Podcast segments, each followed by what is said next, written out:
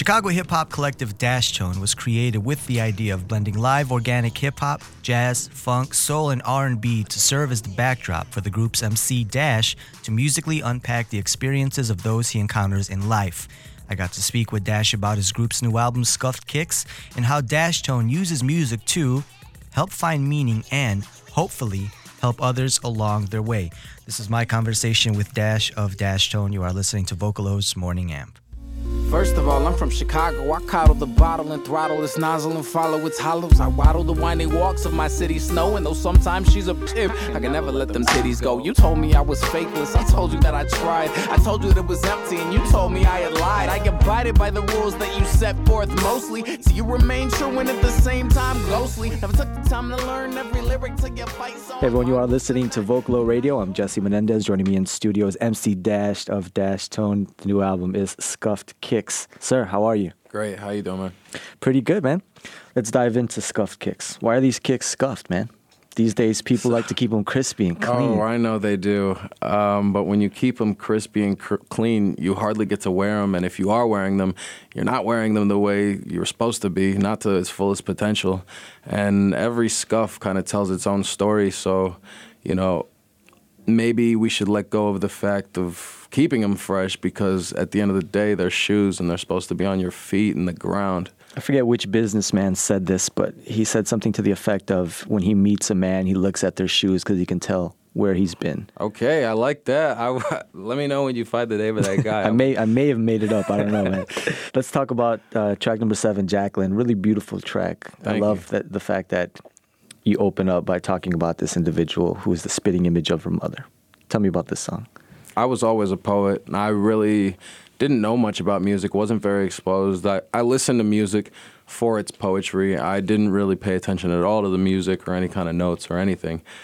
I just loved, you know, poetry like Tupac, Eminem. But when I got to college for the first time, I met a girl named Jacqueline, and she was I mean, she was she was a musician, but she was she had neglected that part of her life. But she had been playing piano for 14 years, and she was a great singer too. And when I wrote, you know, sometimes she would play piano, and then I'd end up writing to her piano, and she would sing a little bit too. Once I like kind of once we broke that wall down, and so she kind of facilitated my um, falling in love with the art and once she exposed me to music and its depth and its its beauty and how much passion you can say without words, I I fell in love with it and I, I, I was like this is this is the way to go. I need I need that music and I, I have to learn this.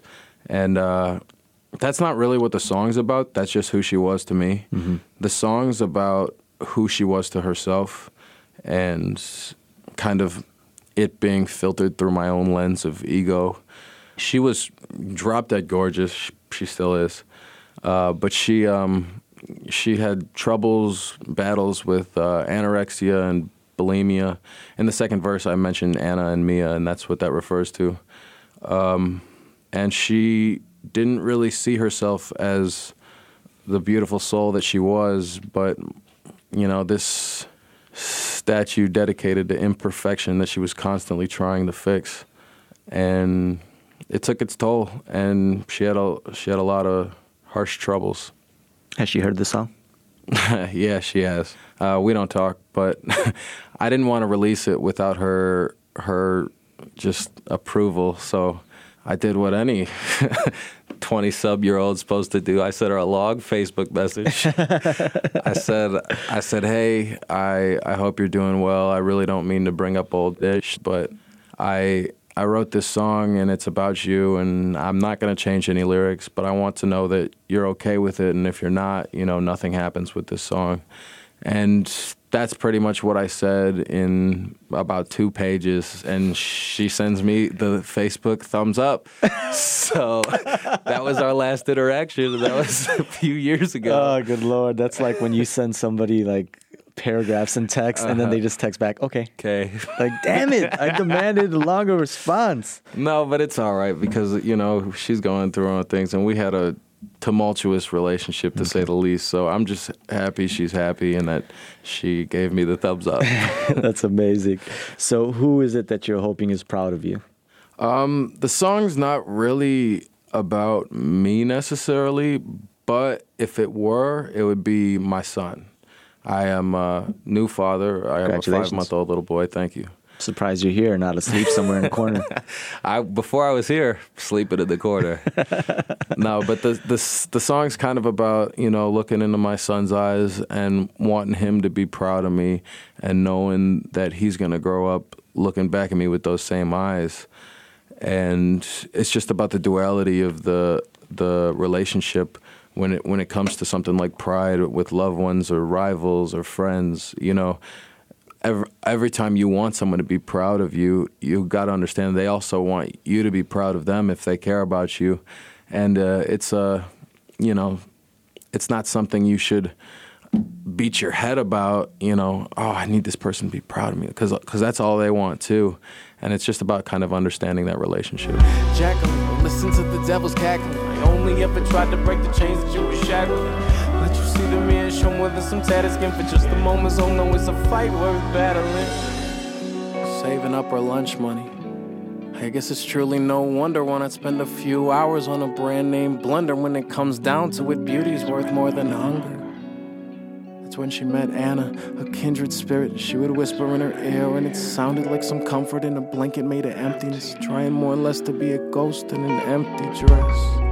They hung out before school during luncheon. All of recess, reset seems set up in its place as they chase down Snake's path. When you look at Scuffed Kicks and you put it against, and maybe you should never compare it to old work, but you look at this album, this body of work, and compare it to Pieces of Promise, do you see an evolution in you as an MC, as a musician, from one project to the next?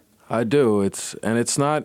It's not even all just um, chord changes or word choice. It's uh, it's a it's a certain honest or comfortability, vulnerability, um, just accepting your own art for who you are and letting it grow on its own instead of trying to force it in a certain direction. Which I feel like up until recently, I've tried really hard to make it, and a lot of times that can get very distracting when you look at all the other awful radio stations besides this one. We're number 703 in the streets, by the way, as of as of this morning's rankings. That's a pretty good stat. you know, you have an interesting way of talking about what you hope your music does for not you, but other people as well, which is very admirable. And I'm wondering where that came from, that ideology, that philosophy of what it is you want your music to bring to people. Um, it came like a lot of great art through pretty deep depression uh, when I was younger, um, I went through this thing where, like, I started drinking a little bit before like my closest friends, and they did not really approve of that, I guess. So like, they all kind of stopped talking to me, and you know, I never had like a crazy tight family life. Like, both my parents were working parents. My me and my brother didn't have the best relationship. Um, so I was just kind of alone for a while. You know, it made me question a lot of things about human relationships. Uh, so I spent a lot of time just writing out in the forest by myself, and you know, I'd listen to music. And one name comes to mind, uh, and it was Lauryn Hill, listening to the Miseducation, and she kind of let me know that even in such a solitude, I was never really alone because there's so many people going through stuff like that, and she kind of explained to me how to harness that that deep emotional power and turn it into something beautiful, even if even if it doesn't help you at all, which it ends up doing, just the me- meditative state of it. But even if it doesn't, at least you can let someone else know that you're there for them and you understand. And and I was getting into like some rough stuff when I was younger, like you know, a little bit of hustling, a little bit of gang stuff. It doesn't really matter, but it was just not a great place, and music kind of helped me realize that there was still worth on this world, and I just want to be that for the next kid who comes along. That's dope. If music is what pulled you out of that life, what is it that pulled you in? Do you think, to begin with? Uh, just I guess like confusion and hostility and not knowing why I was here or what it was for, not understanding the reason for the pain you know, we're we're we're brought up to believe that a lot of pain in this world is is definitely negative. Like if you have this pain, there's definitely something wrong. Fix it. Like how, and I'm like I can't fix it, and I, I got really frustrated. I think because I was trying to fix it because the pain is wrong, but the I don't think that anymore. I don't think the pain is necessarily wrong. I think it's part of the yin and yang that make this life beautiful. I appreciate you making time, man. Thank you so much for having me. I'm walking it alone. I wanna take it to my phone and call myself when I was 12 and tell them all the things I learned and tell them you don't always have to cut it closer than the bone. You don't have to touch stoves with them, you're gonna get burned. But for both you wouldn't listen, cause yo, he kinda learning for himself type of kid and he majored in bogus shit. So even if I did call back, I know we would've hung it up, it wouldn't have made no difference.